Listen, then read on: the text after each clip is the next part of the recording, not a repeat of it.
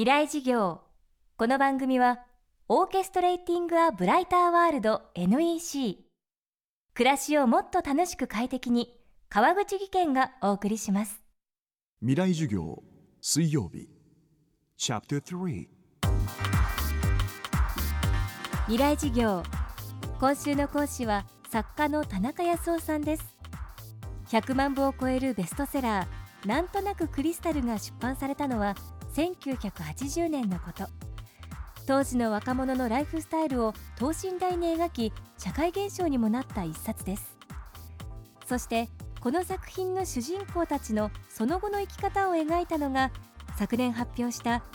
33年後のなんとなくクリスタル。当時大学生だった主人公たちは50代を迎えました。30年以上の時を超えて描かれる2つの世界は時代を浮遊するような不思議な感覚を読むものに提示します。未来事業3時間目。テーマは時代と時間に関する考察。33年後のなんとなくクリスタルというのは、えー、1980年そして本が81年に出たんですがあのその中の主人公たちがそれぞれ結婚したり離婚したりあるいは女性が多かったので婦人科系の病気があったりあるいは仕事をしたりあるいは子供や夫のことで思い悩むというそういう世代を、まあ、ちょうど50代前後ですねを描いてみようかなと思ったんですね。まあ、この本をそのジャズミュージシャンの菊池成吉さんやあるいは思想家と言っていいと思うんですが浅田明さんやあるいは福岡伸一さんあのロバート・キャンベルさんという方が大変に過分なお褒めの言葉をいただいたんですけど彼らがみんな言ってるのは人間の社会ってその時間軸なんですね。そのプルーストという人の失われた時というのも時間軸がきっとメビウスの輪のようにあるいはスパラルな階段のようになっていてそしてアリス・イン・ワンダーランドのようにその昔に戻ったりそして今がある。不連続の連続が時間だし私たちの生き方で。一つ一つは完結しているように見えるけどでもそれはその前があってつながっているので。そうした33年間はこう記憶の円盤でですね行ったり来たりするような物語なんですね。またなんとなくクリスタルはいち早く少子高齢化社会を予測し警告した作品としても知られています。もう一つ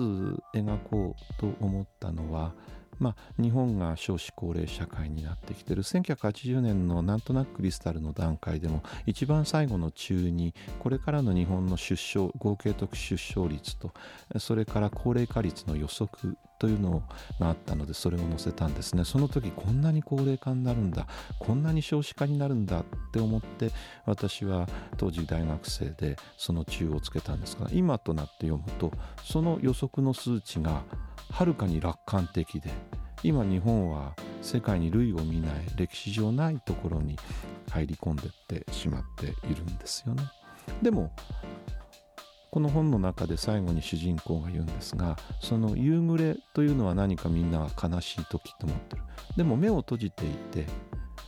ふっと目を開けさせられたらその薄明るさはもしかしたら夜明け前の光かもしれない。そしてまあ黄昏を誰そ彼と古文では習ったんですけども夜明けのことは川垂れ彼は誰？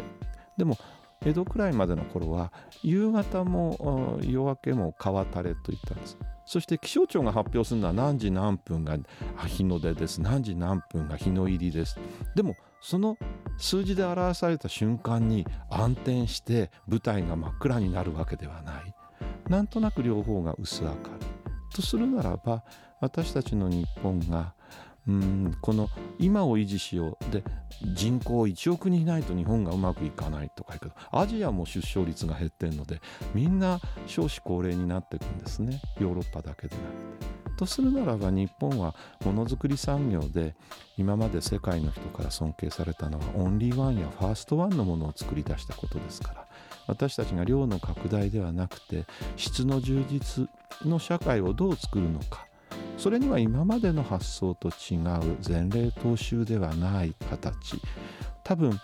知識は本に書いてあることだけじゃなくて美味しいご飯を食べることもあるいは大好きな人と歩くこともあるいは駅で少し目の不自由な人がいた時にその人のお手伝いをしてあげることもみんなそれは経験でそれは知識と経験に優劣の差はないのでね。そのそれらを全てそれとこれは違うのではなくてそれとこれも同じところで考えて、えー、体を動かしていく。それが33年前のなんとなくクリスさんの人もそういう感覚を無意識の中に持っていた。そして今家庭を持ったり仕事を持ったりする中でよりそしてこの今の日本の社会がさまざまな面で今までと違う変化をしてきている時にそのことをより自覚的に持ってで夕方だと思ってる光はむしろ夜明けの光なのだと思って歩み出すという物語なんですね。未来事業今週の講師は作家の田中康夫さん。今日は時代と時間に関する考察をテーマにお送りしました。明日も田中康夫さんの講義をお届けします。川口技研。階段での転落。大きな怪我につながるので怖いですよね。足元の見分けにくい階段でもコントラストでくっきり。白いスベラーズが登場しました。皆様の暮らしをもっと楽しく快適に川口技研のスベラーズです。